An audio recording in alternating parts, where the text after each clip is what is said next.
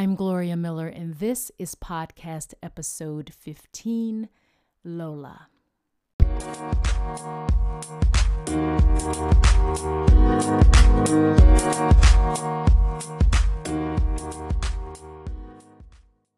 Lola is to me as Sasha Fierce is to Beyonce, my alter ego. Lola is the part of me that allows me to feel the fear and do it anyway. Lola is confident and unapologetic.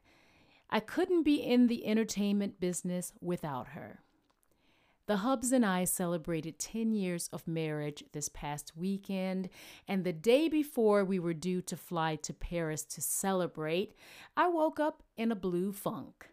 This doesn't happen often, but more often lately as menopause and I get more acquainted. I knew I would have to snap out of this funk because I had a Motown show to do that night, but I had no energy. My brain felt foggy, and the idea of jollying my audience along for two hours was torture. I didn't even have enough energy to pack up my sound gear in the car and drive the 45 minutes to the gig. So I begged the hubs to be my roadie, and being the wonderful man that he is, he acquiesced. We arrived at the venue, but Lola hadn't made her appearance yet. So I forced a smile onto my face and I dragged myself into the venue. I greet the event organizers, shake hands with the DJ, and then grab a cup of coffee and leave Neil to unpack the car and set up my gear. After a few sips of Java, I guiltily start to help with setting up.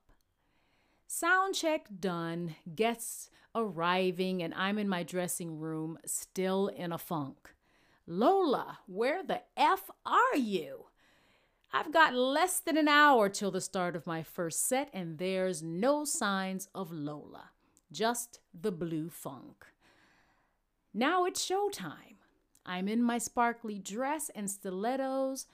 My wig is fluffed to maximum height, and still no Lola. Just tired old me. Now the DJ is introducing me. I am walking to the mic, and there she is.